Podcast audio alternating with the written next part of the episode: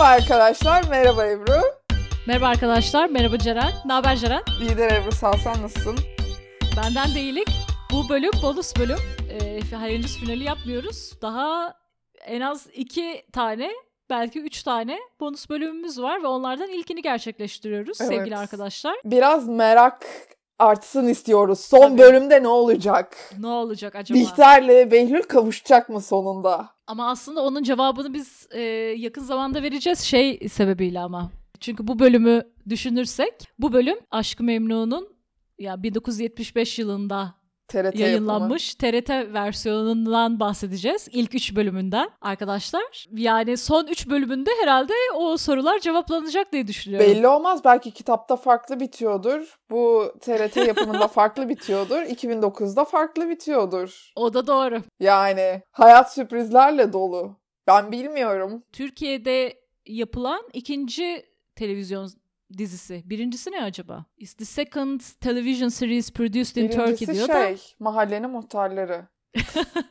Hayır, bizimkiler. Seyircilerimizin aklını karıştırma Ceren.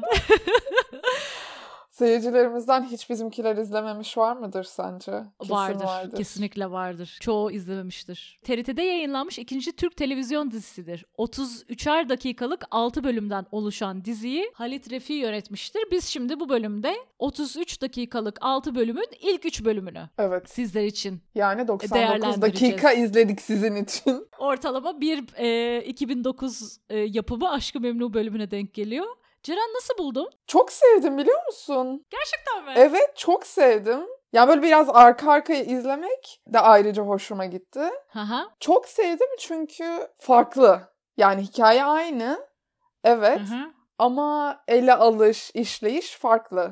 TRT yapımında aslında dönem dizisi. Biz Hı hı. 2009'da günümüze uyarlanmış halini izledik. Ama TRT yapımında hikayenin geçtiği zamanda izliyorsun Evet. bu hikayeyi. Kıyafetler farklı, iletişim farklı. İletişim derken telefon olsun ya da işte insanların birbiriyle iletişmesi olsun ya da bir yere gidip gelmek olsun. 2009 Ulaşım. yapımında sandallar kullanılmıyor.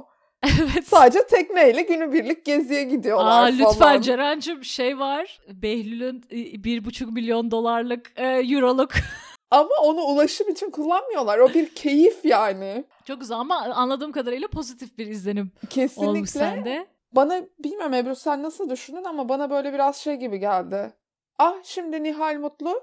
Ah şimdi mutsuz. Aha. Ah şöyle. Aa bu oldu. O yüzden o aralarda tabii ki hani dizi Hmm. süresinin kısa olması, bölümlerin az olması çok atlayarak gidiyor. Bir de son bir şey söyleyeceğim. Aha. Ama ne söyleyeceğimi unuttum. O yüzden sen ne düşündün merak ediyorum. Ben senin bıraktığın yerden hani Nihal bir an mutlu bir an mutsuz onunla ilgili bir e, şeyim olacak. Ya kitapla birebir giden bir dizi zaten. Ağızlarından çıkan sözcükler de neredeyse hani kitapla birebir. Bazı yerlerde e, Halit Ziya Uşaklıgil'in çok güzel betimlemeleri var karakterlerin iç dünyalarıyla Hmm. ilgili. Ben onun eksikliğini hissettim. Hatta Hmm. aslında normalde dizilerde çok aradığım bir şey değildir dış ses Hmm. veya iç ses. Hani böyle Behlül'le işte ilişkimiz şöyle başlamıştı falan gibi bir şey aradım. Bu dizide öyle bir ses yok. Ya- yaptıklarıyla o bilgi bana geçmedi yani. Geçmiyor, hani o his evet. geçmedi. Ama kitabı okuduğum için hani o bağlantıları ben kendi kafamda birleştirebildim. ben de Ama o kitaptaki o iç sesi aradım. aslında söylemeyi Ha. unuttuğum şey tam Ha. senin söylediğinle alakalı. Ee, birinci bölümde yok. Ama ikinci bölümde böyle bir özet geçen bir dış ses var. İkinci bölümün başında, üçüncü bölümün başında. O resmen sana böyle bir kitap özeti verir gibi sana bu böyle olduğu için, şu şöyle olduğu için gibi anlatıyor. Hı. O boşlukları o ses dolduruyor aslında ama o onu ancak bir sonraki bölümü izlemeye başladığında Başında evet. veriyor sana. Ama onun dışında ben e, benim hoşuma gitti. Çok farklı, e, Çok farklı. bir dönem. Söylediğin gibi işte 1900 yılında basıldığını düşünürsek işte tam böyle e, Osmanlı'nın son zamanları böyle 2. Abdülhamit zamanları falan ve hani kitabı okurken onu o kadar çok hissetmiyorsun aslında ama dizide bayağı o zamanın iklimiyle, o zamanın kıyafetleriyle, konuşmalarıyla, işte dekoruyla falan onu sana hissettiriyor. Çünkü birazdan bahsedeceğiz. Bihter'in taşınmasıyla eşyalar sandalla geliyor.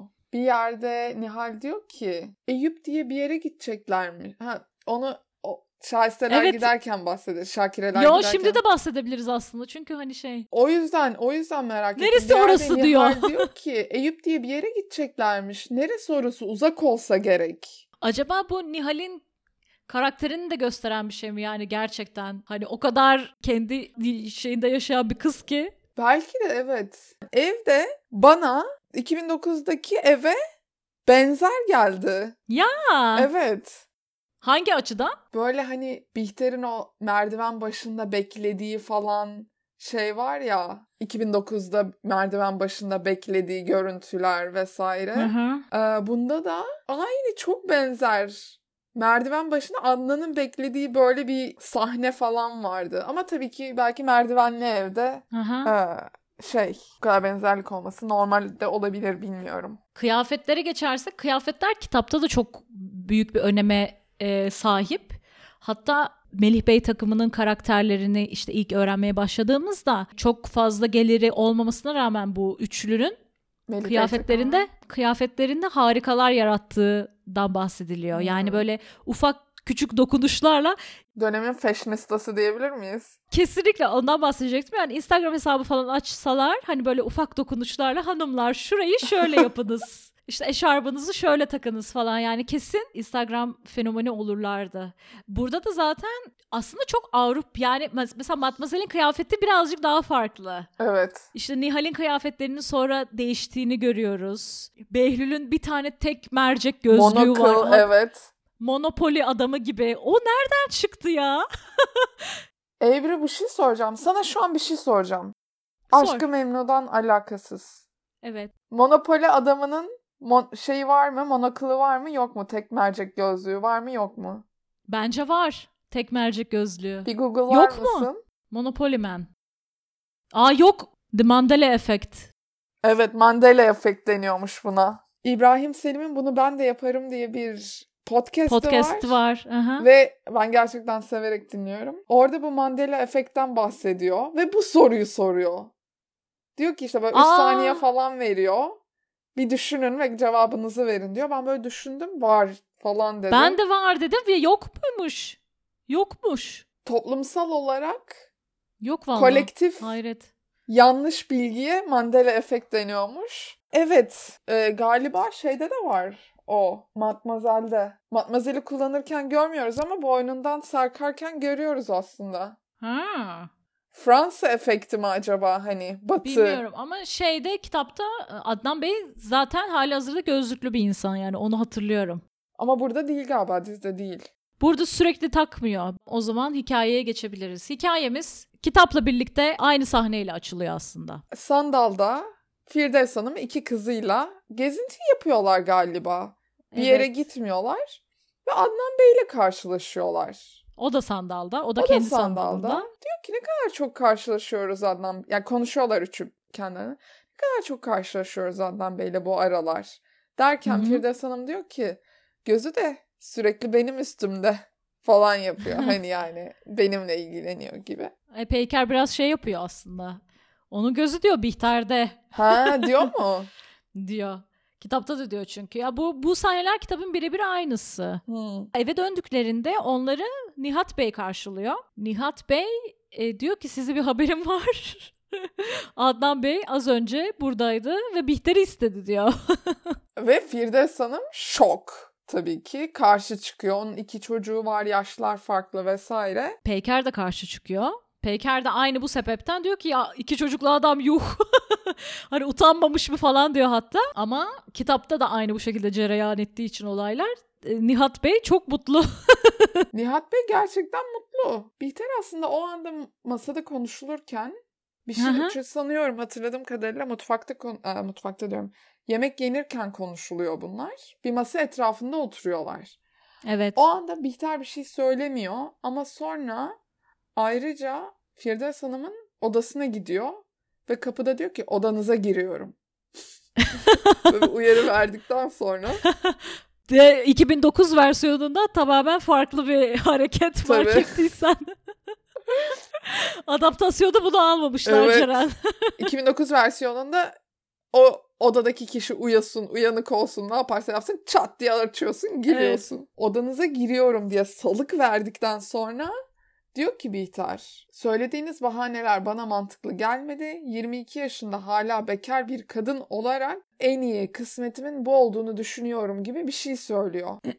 Ve siz isteseniz de istemeseniz de ben evleneceğim. Neden karşı çıktığınızı da biliyorum diyor. Çünkü diyor sizin umudunuz Adnan Bey'le sizin evlenmenizdi. Evet. 2009 versiyonunda Bihter babası çok yakın zamanda vefat etmiş ve annesine gıcık. Evet. Annesini suçluyor ve annesinden intikam almak için birazcık. Ve şey böyle bir sığınacak liman arıyor Adnan Bey'de. Halbuki TRT versiyonunda ve kitapta da bana gel- geçen his böyleydi. Hani evet Firdevs Hanım'a da oh ne güzel ona da lafımı soktum ama daha önemlisi hani Adnan Bey çok zengin ve hani çok fazla imkanları var. Ben bu adamla evleneyim. Ben zaten bizim ailenin şöhreti belli. Beni bundan sonra kim ister şeyi var. Ve annesine karşı öyle bir kin nefret sezmedim ben ilk başta. Ben de sezmedim. Nihal'de de öyle bir şey yok. Hani öğrendikten sonra hani babacığım Nihal böyle çok muhlis bir insan bu şeyde. bu Evet, versiyonda. Aslında bence 2009 versiyonunda da biraz mulis bir insan. Sen aslında bana tam kayda başlamadan önce hatırlattın ben Nihal'in nasıl TRT versiyonunda izdivaçtan haberdar olduğunu hatırlamamıştım. Sen dedin ki kitaptaki gibi Adnan Bey Matmazel'e söylüyor. Matmazel Nihal'le paylaşıyor. Hı hı. Nihal aslında kaygılar yaşıyor. Hani bizi hala sevecek misin? Hani bir şey değişecek mi falan ama arsızlık yapmıyor. Ama diyor ki buradan uzaklaşalım. Adaya halamın, büyük halamın yanına e, gidelim mi? diyor Matmazel'e. Matmazel de tamam diyor. Bülent, Matmazel ve Nihal Beşir'i de alıp Hı hı. adaya gidiyorlar. Beşir tabii ki e, 2009 versiyonunda şoförlük Evet. yapıyor. Ama aslında bu TRT versiyonunda Beşir'in ne yaptığı pek belli değil. Beşir şey gibi evet yani mutfaktakilerden ayrıldığını görüyoruz. Yani mutfakta çok mutfakla değil daha çok e, Ziyagil ailesi diyelim artık onlarla e, daha e, yakın. Beşir'i de Çitlenbek İhsan lakaplı İhsan Küçüktepe oynuyor. Kendisi de Afrika kökenli Türk oyuncularımızdan biri. Hı. Kitapta da daha çok böyle hani Nihal'i eğlemek, Hı. Nihal'in yanında ve Bülent'i eğlemek belki daha fazla. Hani Bülent çok uğraşıyor mesela Beşir'le. Beşir gel git yok saçını keseyim. Bu arada 2009 versiyonunda da aynı muhabbet vardı. Ha, evet keseyim keseyim keseyim ama Beşir izin vermiyordu Evet. galiba. Evet evet. Beşir birazcık farklı mutfağın diğer kısımlarından. Beşir ailenin daha fazla İçinde. Beşir ve Nihal'den hoşlanmıyor bu TRT versiyonunda galiba. Yani öyle bir E, öyle bir Aşk şey hissetmiyorsun değil mi? şey, öyle bir romans yok yani. Adada Nihal üzülüyor. Diyor ki normalde biz adaya gelsek diyor. Babam da bizimle bizim yanımıza sık sık gelir. 2-3 gün kalır. Giderdi. Kendisi gelemese bile diyor. Ben orada kafamdan şey diye Evet. tamamladım. Telefon ederdi. Ama sonra diyor ki kendisi tabii telefon olmadığı için o Tel- zaman telgraf mı? Hayır diyor ki ama kendisi gelemese bile bir adam yollardı iyi olduğumuzdan emin olmak için. Aha. Hani Şu evet bak. hani bu tür detaylar bana şey geldi. Ha, İlginç. Bilmediğimiz bir hayat şeyi yani. Tam 1900'ler. Evet. Adada tabii Arsen Hanım'la, Arsen Hala'yla karşılaşıyoruz. Arsen Hala böyle gözlüklü, yaşlıca bir teyzecik. Evet hiç bugün 2009'daki Arsenal'dan alakası değil, değil yok. mi? 2009'daki Arsenal'dan daha az rolü var hatta bence o kadıncağızın. Bence yani sadece 2009'daki duruyor ve Arsenal'ın gereğinden fazla rolü vardı.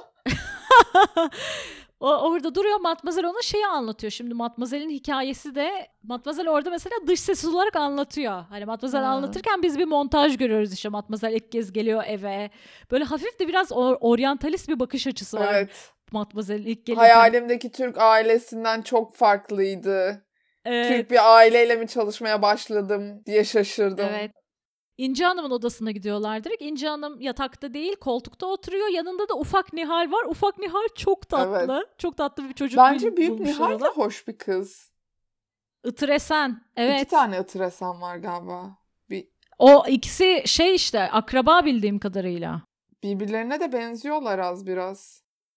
64 yaşındaymış Itıresen. Ee, Yavuz Turgul'la evliymiş. Oha biliyor muydun Hayır. bunu? Valla ben de bilmiyordum.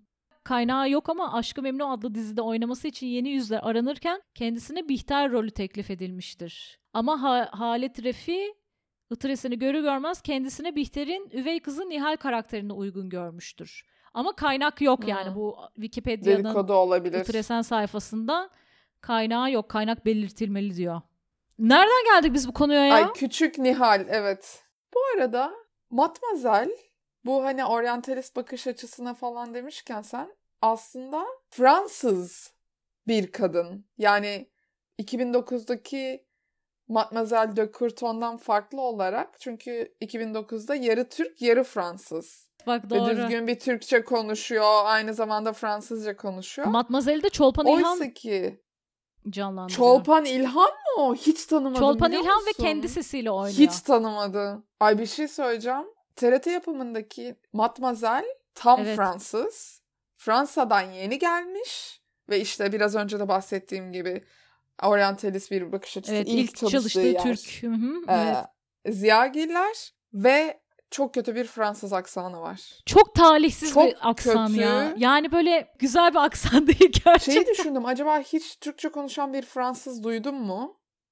Sanıyorum duymadım. O yüzden hani o doğru aksan ne bilmiyorum. Ama bunun doğru aksan olmadığını hissedebiliyorum diyorsun. Onlar adadayken işte sandallarla evlere yeni eşya geldiğini görüyoruz. Ziyagil yalısına sandallarla yeni eşyalar geliyor. Adadan dönüyorlar. Ee, Bihter ve Adnan tabii bu esnada çoktan evlenmiş, eve yerleşmişler. Odalar yenilenmiş. Bu sahne yani Nihal'lerin adadan dönmesi ve Bihter'le karşılaşmaları ilk defa bu sahneyle birinci bölümü aslında bitiriyoruz. İlk 33 dakika. Birinci bölümün ismi de şeymiş. Melih Bey takımından oluyoruzmuş. Şeyde bölümlerin ismi yok galiba değil mi? 2009 yapımında. Biz biz e, şeye koyduk. Podcast şey. bölümlerine koyduk. Oradan alsınlar. 79 bölüme nasıl isim bulacaklar ya? Gerçi Friends'i düşünecek olursam Friends kaç yüz bin bölüm. Ama The One diye onlar şey yapmışlar. Var. The One, The One, The One. The yani one onu ben de evet. yaparım sen. Keşke biz de podcastlerimizin ismini öyle yapsaydık.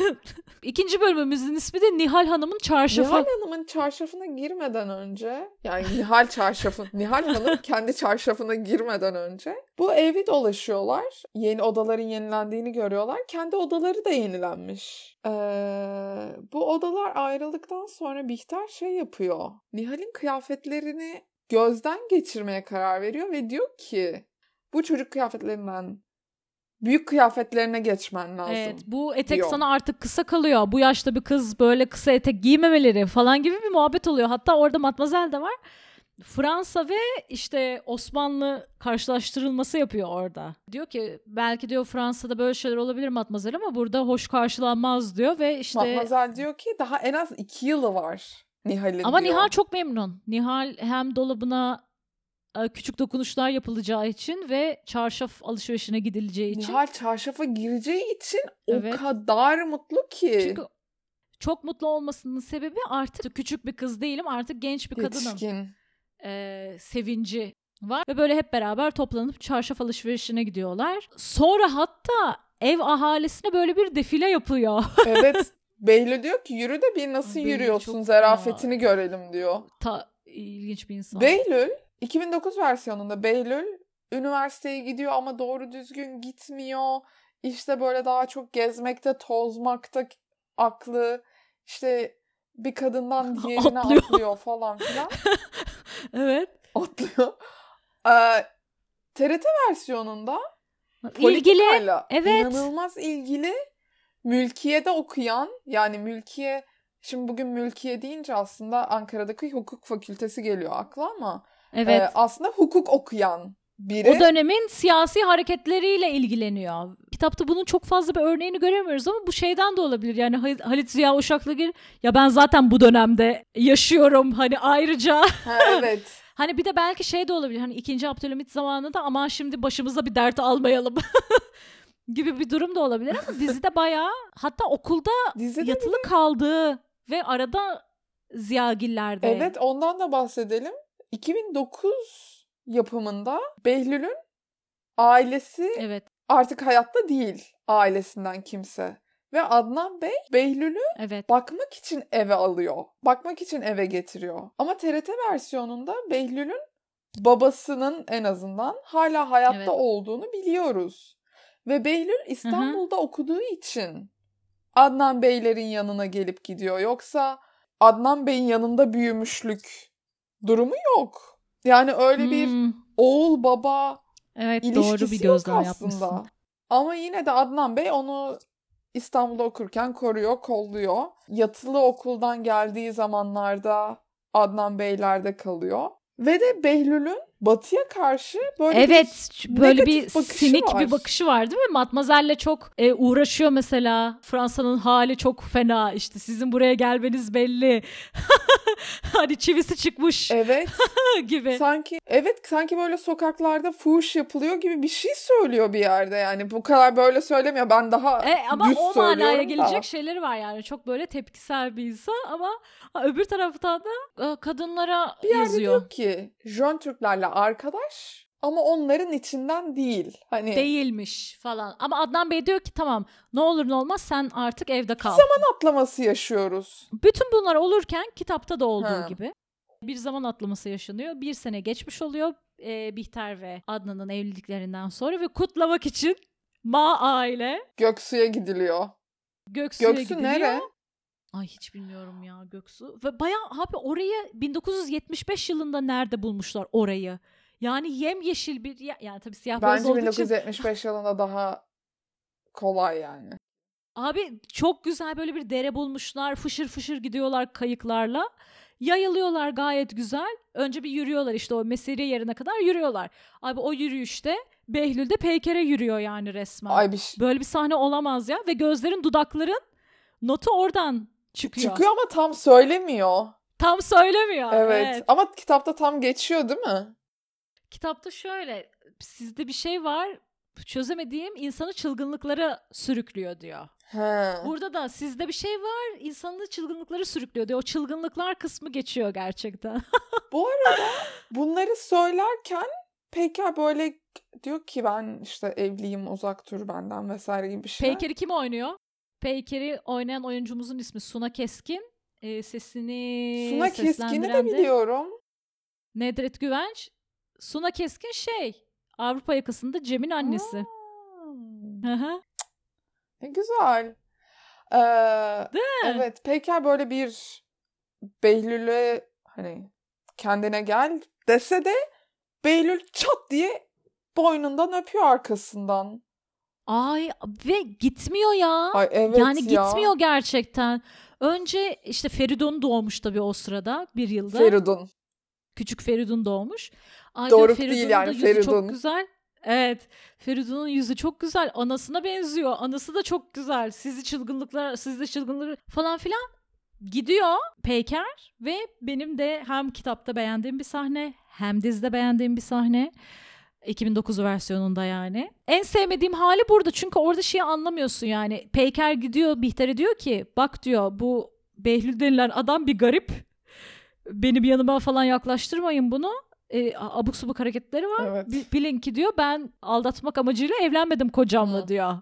Ve Bihter böyle mi kalıyor? Ama kitapta şeyi hissediyorsun yani. Yani onun betimlemesini yazar çok güzel yapmış. Hani tamam sen böyle söylüyorsun ama hani ben de aldatmak için evlenmedim. Hani Hı. öyle bir şüphe şeyi oluşturuyor. Hı. Yoksa ben aldatmak için mi evlendim falan. hani Ama böyle bir dizide öyle bir şey yani TRT yapımında öyle bir şey, Öyle bir şey olmuyor. çünkü o an ya hala biz Bihter ve Behlül arasında hiçbir etkileşim görmüyoruz. Ee, bu dizide en en en başta bahsettiğim şey aslında biraz buna denk geliyor.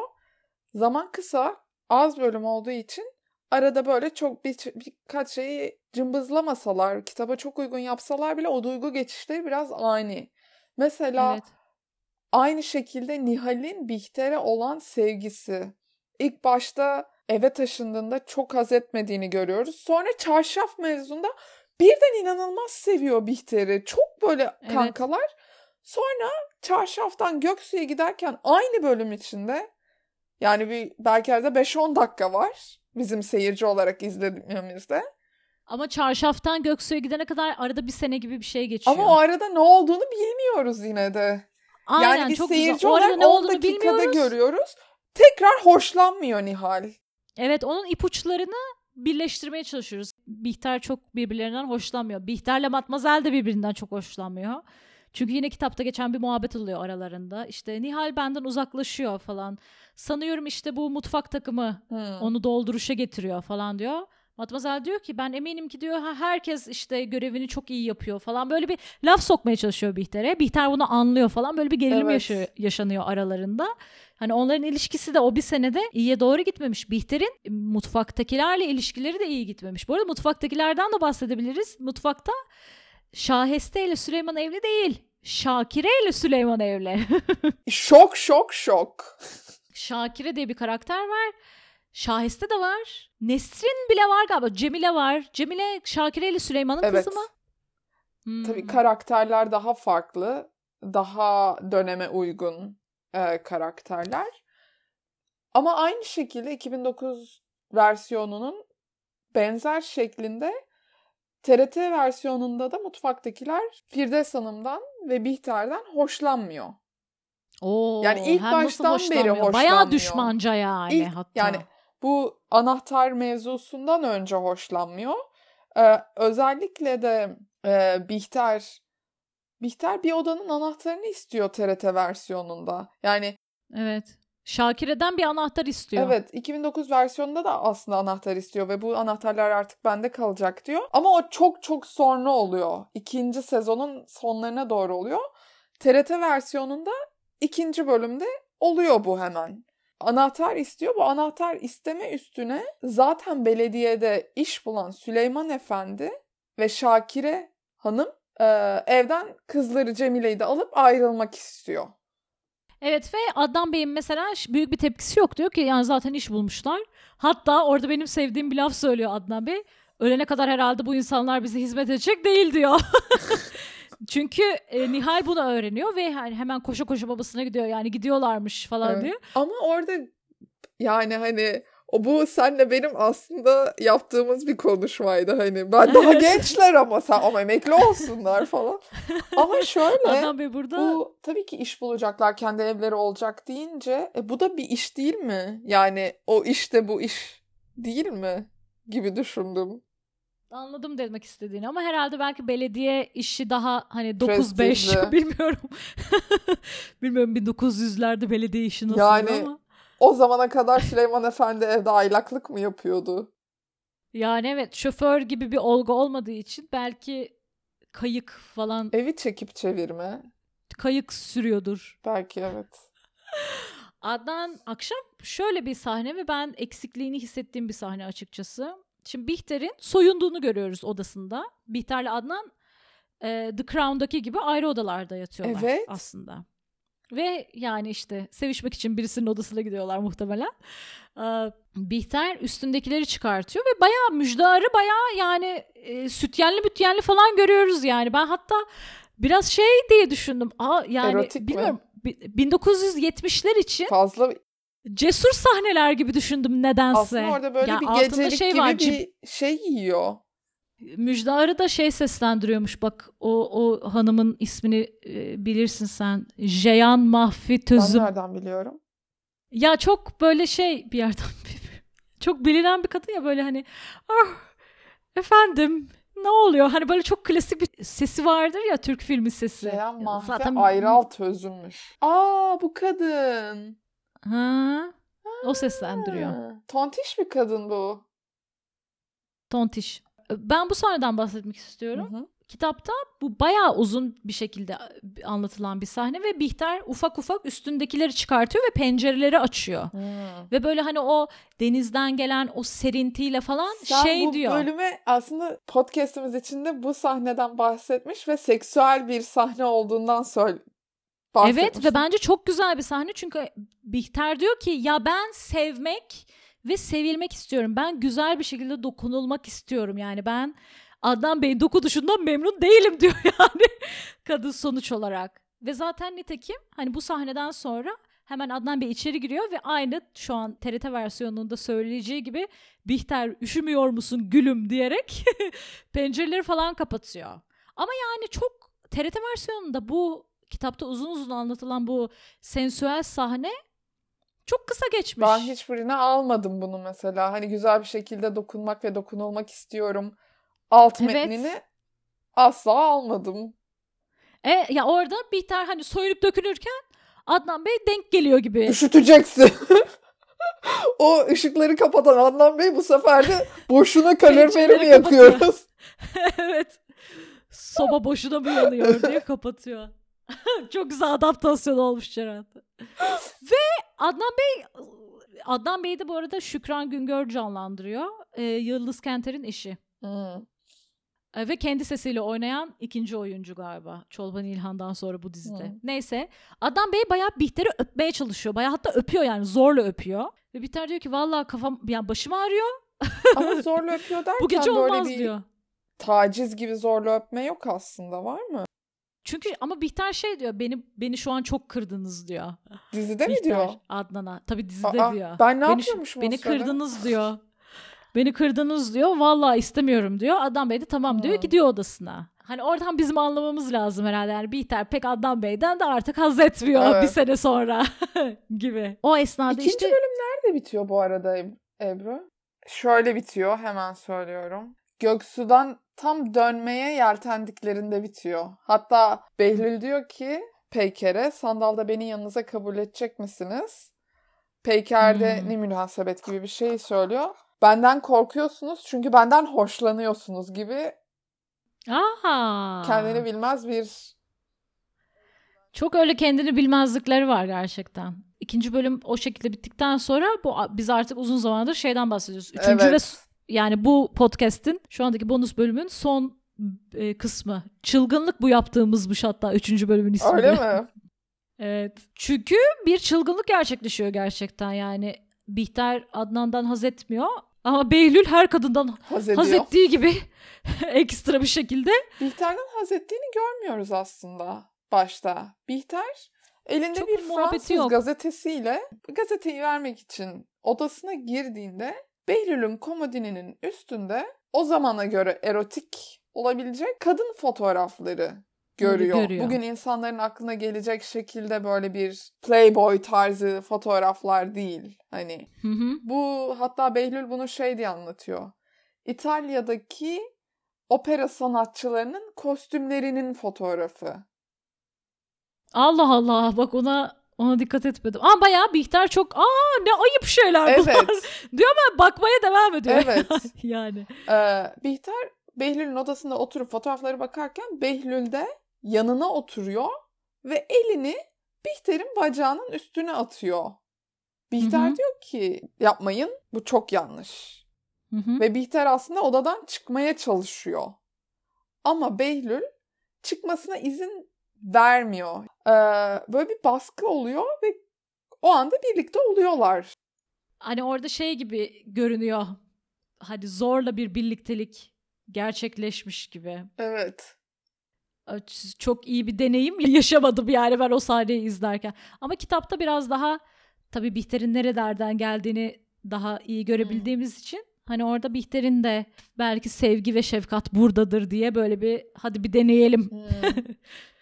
durumu oluşuyor. Ben biraz bu sahneyi dizide izlerken 2009 yapımındaki o atölyede şöminenin önünde öpüş Behlül'ün evet. öptüğü sahneyle bağdaştırdım. Hani böyle birazcık Bihter istemeden zorla. Ee, evet. Yani Bihter tabii e, mesela burada da öyle. Hani ben ne yaptım gibi böyle bir şeyle kendini suçluyor ve mutsuz oluyor bir tık. Hani mutsuz oluyor. Ama sonra hani düşündüğünü de görüyoruz. Hatta Adnan Bey geliyor yanına falan hani neden mutsuzsun evet. falan. Hani böyle bir ikilemde kaldığını da görüyoruz. Sanırım şu yüzden ikilemde kalıyor. Behlül işte sen çok güzelsin, sen en güzelsin, şöylesin, böylesin. aslında böyle bir yani duygusal bir noktadan da vuruyor Bihter'i. Ama ve aslında evet bir manipülatif bir kısmı var galiba. duygusal olarak da manipüle ediyor. Aynen kesinlikle. E, çünkü şöyle de bir garip bir şey oluyor. E, e, şimdi bir düğüne gidecekler bu Ma aile. E, kıyafet seçelim. Hatta Nihal'e kıyafet Aa, seçelim. Nihal'e kıyafet seçelim diye. Hatta işte Firdevs Hanım da fikrini alalım diye peykerlere gidiyorlar. Çünkü Firdevs Hanım o sırada peykerlerde kalıyor daha. Hı hı. Sandaldayken Behlül Nihal'e dönüp şey diyor artık size de şaka yapamayacağız. Hani güzel bir genç bir kadın oldunuz. Hani elinizden öpemeyeceğim mi falan filan derken böyle Bihter böyle bir bakıyor hani. Evet. Hani kıskançlık mı? Hani ben şey mi en hani güzel o... gibi bir ondan sonra ama sadece orada kalmıyor. Sonra Firdevs Hanımlara gidince çünkü aslında bu e, kıyafet bakmaya Bihter ve Nihal baş başa gideceklerdi. Behlül zorla peşlerine takılıyor. evet. Sandalda Nihal'le flörtleşiyor. Ee, Peykerlere gidince Peyker'le flörtleşiyor ve Peyker aslında bunlar rahatsız oluyor ve diyor ki Bihter'e tekrar bir daha bu adamı evi buraya getirme lütfen diyor. Getirme. Sonra Peyker'le flörtleştikten sonra Firdevs Hanım'la flörtleşiyor ve hatta Firdevs Hanım bu flörtleşmeyi ciddiye alıyor. O kadar ki karşılık vermek istiyor. Behlül bir adım geri çekilmek zorunda kalıyor evet ama. ya şey Firdevs Hanım da hani Neriman Köksal oynuyor Firdevs Hanım'ı. Ee, hani en tanınan karakterlerden birisi evet, de o herhalde. Evet. Yani Neriman Köksal'ı daha izlerken kim olduğunu biliyordum. Evet. Net bir evet, şekilde. Evet. Yani hani Atirese'nin gençliğinden dolayı tanıyamadım. Ama Müjdar'ı da biliyordum tabii. Müjdar'ı da. Salih Güney ile ilgili ne düşünüyorsun? Bence Salih Güney güzel olmuş bu Behlül'e. Bence de Salih Güney güzel olmuş. Bence aslında bütün karakterler güzel olmuş. Matmazel dışında. Matmazel'in Sadece aksanı, aksanı yüzünden evet. mi yoksa aksanı. şey mi? Ama biraz Matmazel'de de var. 2009 versiyonunda da var. Böyle hani sessiz sessiz durma hani böyle mahzun gözlerle etrafa bakma havası var bu TRT versiyonunda da 2009 evet. versiyonunda da öyle bir şey var. Garip yani gerçekten. Bütün bu flörtleşmeleri gören Bihter aslında böyle bir duygusal olarak da Behlül'ün çok güvenilir olmadığını düşünüyor bence. Hmm. Eve dönünce Behlül diyor ki Bihter seninle bir şey konuşmam lazım. Odama gel. Bihter istemiyor aslında böyle hızlıca merdivenlerden yukarı çıkıp gitmek istiyor ama Behlül bileğinden yakılıyor ve çekiyor. Bihter gidemiyor. ve odasına götürüyor Bihter'i. Biraz yaka paça işte... gibi götürüyor aslında. Öyle mi? Sanki. O, öyle bir izlenim almadım ben ama öpüşürlerken falan şey diyor hatta Bihter de hani karşılık veriyor. Aa, ve diyor ki çılgınlık bu yaptığımız diyor. Aa, ve üçüncü bölüm bu altı e, bölümlük serinin 3. bölümü burada sona eriyor. Ee, müzikler dizinin jenerik müziği de çok hoşuma gitti benim. Ya ben diziden ya. izlerken çok yani böyle wow Harika inanılmaz ya. keyif aldım gibi değil ama ama keyif aldım yani hani. Tavsiye ediyor musun dinleyicilerimize? Ediyorum ya ediyorum. Biraz şey ama bir iş yaparken izlenebilecek gibi bir şey. Yani Aha. böyle oturup tamam ben tüm dikkatimi buna vereceğim dersen Aha. birazcık böyle ee, çok yavaş ne oluyor? Hmm. Hani böyle yemek yaparken o orada oynasın. Hı-hı. Müzik müziklerde de Nihal'i piyano çalarken görmüyoruz. Ama piyano çalışmalarına ne zaman başlayacağız gibi bir muhabbet oluyor. Görüyor muyuz? Görüyoruz, yoksa? görüyoruz. Ya bir kere görüyoruz. Orada da 2009 versiyonunda çalan bir şarkı e, parça çalıyor. Chopin'in yine. Evet. Bir sonraki bölümün adı neymiş Ebru? Bir sonraki bölümün adı Gelin olmak mı? Asla. Beşinci bölümün ismi Behlül'den Sakın. Son bölümün ismi Firdevs Hanım'ın kızı.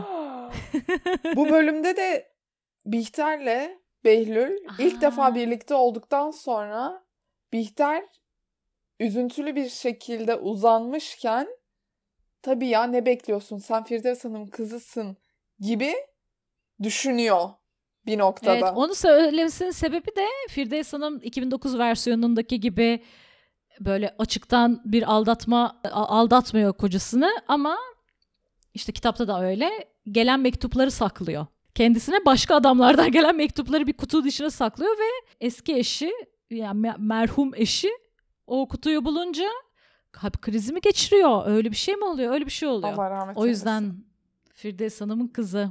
Evet sevgili dinleyiciler yorumlarınızı bekliyoruz bu bölümle ilgili. Bakalım nasıl sonuçlanacak bu dizi. O zamana kadar kendinize iyi bakın. Hoşçakalın. Hoşçakalın.